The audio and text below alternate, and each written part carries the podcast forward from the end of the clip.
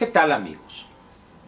Tal y como les dije en una cápsula anterior, en las primeras cuatro, que habría una quinta y muy probable una sexta para cerrar de una manera completa mi opinión sobre los 50 años del movimiento estudiantil del 68, donde, como usted si ya las vio las primeras cuatro, recuerda, primero el contexto, interna el contexto perdón, internacional, luego los antecedentes dentro del país y luego ya dos eh, cápsulas específicas sobre el movimiento en las dos partes en que yo divido estos cuatro meses. La primera etapa que va del 2 de agosto al 2 de octubre y la segunda, la más difícil, del 3 de octubre al 2 de diciembre.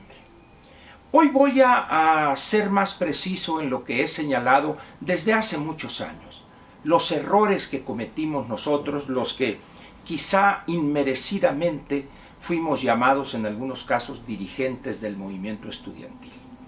Debo aquí señalar que el dirigente principal, el que eh, fue, vamos a decir, la columna vertebral en cuanto a ideas, propuestas eh, y conducción fue Raúl Álvarez Garín, una persona a la que me unió una entrañable amistad durante muchos años, fallecido ya, como usted debe estar enterado. Y hubo otro, otro, un siguiente nivel con personas como Marcelino, que a partir del 2 de octubre fue el principal dirigente. Estaba también Gilberto Guevara, Luis González de Alba. Fundamentalmente con esos nombres me quedaría, ofrezco una disculpa. Si alguien se considera que era eh, efectivo, picudo en términos de ser dirigente, les ofrezco una disculpa por no mencionarlos. Pero esos que señalé considero que fueron los principales dirigentes del movimiento estudiantil y destaca entre esos cuatro, evidentemente, Raúl Álvarez Garín. Muy bien. Voy a hablar hoy de los que considero los errores o algunos de los errores que tuvieron un impacto decisivo en el desenlace el 2 de octubre de esta primera etapa. Lo primero que debe decirse es que el variopinto o la, o la, integración variopinta de los integrantes del Consejo Nacional de Huelga eh, presagiaba dificultades sin fin en materia de discusión de propuestas o de ideas y de la visión incluso del movimiento no, no hubo forma de concentrar en un grupo reducido 3-4 que generare la confianza suficiente para decir, bueno, que ellos tomen la decisión. Una especie de comité permanente del buró político, diríamos, eh, de acuerdo al cliché con el cual se manejan los partidos comunistas tradicionales. Eso, eso generó varios errores traducidos en derrotas en las correspondientes discusiones. Hubo decisiones que se tomaron en el Consejo Nacional de Huelga que fueron evidentemente errores garrafales para el desarrollo del movimiento y debo decir también que perdimos esas, elecciones, esas votaciones. Uno de ellos es el del diálogo público el diálogo público era simplemente una expresión de nuestra superficialidad o de no entender a cabalidad qué es lo que estábamos viviendo. Una, una camisa de fuerza que nosotros mismos nos colocamos y al final de cuentas demostró que era una completa tontería o un gran error. Otro de los grandes errores es no reconocer algunas decisiones que resultaron en algunos casos sangrientas y en otros errores estratégicos. El día 27 de agosto, o para la manifestación del día 27 de agosto, el Consejo Nacional de Huelga decidió en votación que también perdimos la, vamos a decir, la parte moderada, la parte sensata del Consejo Nacional de Huelga, dejar un plantón ahí en el Zócalo.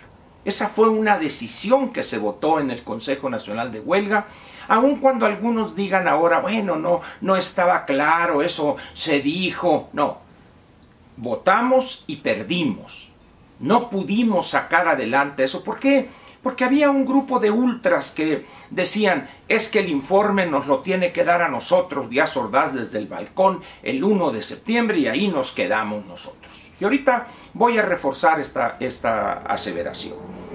Otro error que cometimos fue el no haber podido eh, actuar concretamente o de acorde con una situación que fue la presencia de un agente de la Federal Seguridad claramente identificado como un policía, un agente de la Dirección Federal de Seguridad, Ajax Segura Garrido.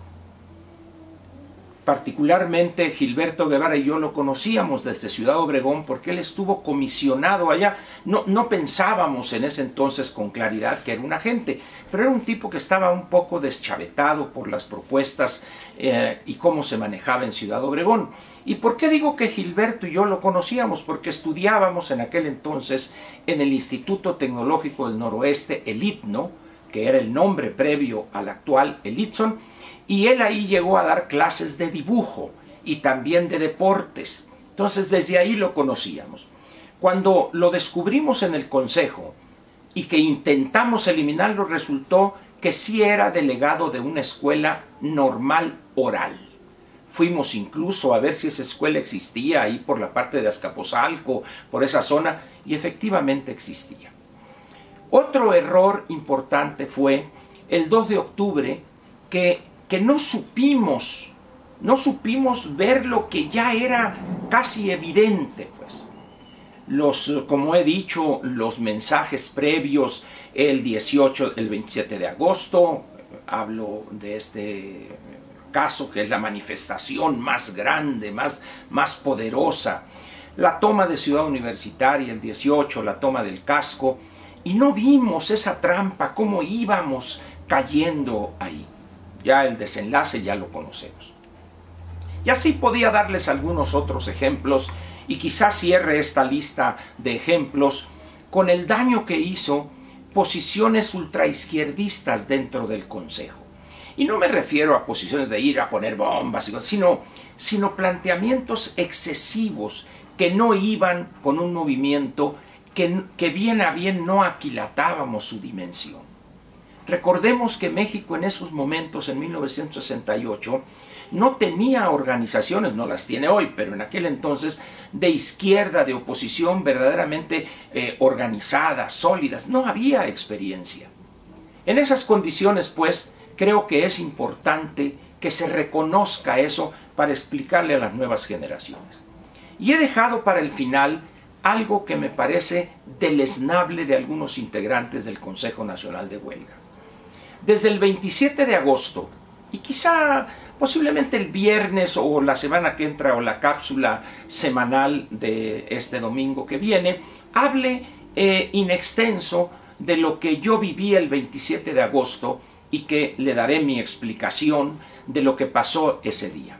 Pero por lo pronto le digo que a partir de que fueron los dirigentes capturados ahí en Tlatelolco y son llevados al campo militar número uno, se tejió una, lo que hoy es una leyenda negra alrededor de Sócrates Amado Campus Lemos.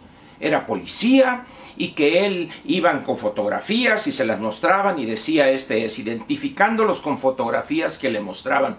Cuando en las conferencias de prensa o en, la, eh, lo que se llama en la primera fila de las manifestaciones, ahí nos tomaban fotos y donde salía hasta de lo que nos íbamos a morir. Nos conocía perfectamente la policía. Es un argumento infantil, pero se prestó muy bien este argumento de que Sócrates era policía, infiltrado, provocador, porque de esa forma nosotros descargábamos nuestros errores e, e, irresponsabilidad en Sócrates. De muchos he escuchado esa opinión en torno a Sócrates. Sin embargo, me sorprendió sobremanera que hace unos cuantos días Gilberto Guevara Niebla eh, presentó, y ya está en librerías, un pequeño librito que él tituló, no sé si la editorial lo haya titulado así, el Fondo de Cultura Económica, que se llama el 1968 explicado a los jóvenes. Muy bien, es eh, un diálogo eh, imaginario o real con alumnos que ahí identifica eh, Gilberto y donde les explica paso a paso cómo vio él el 68 y algunos otros aspectos. Pero le digo que me sorprende de Gilberto por lo siguiente. Yo conozco a Gilberto desde la etapa, eh, vamos a decir, de adolescente. Yo lo conozco desde Ciudad Obregón hace ya casi 60 años a Gilberto. Durante el 68 convivimos todos los días porque nos formamos alrededor ambos de Raúl Álvarez. En esas condiciones, pues, me ha sorprendido que en este librito haya escrito lo siguiente, y le voy a leer textualmente para, para no equivocarme. Dice así Gilberto. Déjenme encontrar aquí la, la cita exacta. Aquí tengo el librito. Vamos a ver. Lo que pasa es que ya estos hermanitos Als y Heimer. Ahí está. Dice Gilberto en la página 84 de este librito. Al día siguiente, el viernes 23, tres, tres prominentes miembros del grupo de provocadores que actuaban encubiertos en el seno del CNH, Sócrates Campus, Sóstenes Tordesillas, que nosotros lo conocíamos sus amigos como el Toto, y José Nazar Tenorio, que era el delegado de la Boca 7, se presentaron en la asamblea para informar que un empleado de gobernación les había comunicado, etcétera, etcétera. Me refiero y resalto esto de los que actuaban encubiertos en el CNH, provocadores que actuaban encubiertos en el seno del CNH. Me extraña sobremanera que Gilberto escriba esto a 50 años del 2 de octubre. ¿Por qué si estaba convencido esto no lo dijo antes de una manera tan clara como aquí? Y también, si habla él de más provocadores, ¿por qué nunca los mencionó? Siempre era Sócrates y Sócrates, y ahora mete hasta al Toto, que era el representante de homeopatía del Politécnico, y a José Nazar, que era el delegado de, de Boca 7. Por eso me sorprende esa actitud que considero ligera y además ofensiva por parte de Gilberto. El que se ha hecho eco también, incluso en un programa eh, este miércoles en la televisión de Televisa, Canal 2, con Loret de Mola, donde están Sócrates y el Pino. El Pino, para aquellos que lo conocimos el 68 y quienes han convivido con él desde hace año, saben perfectamente la clase de persona que es.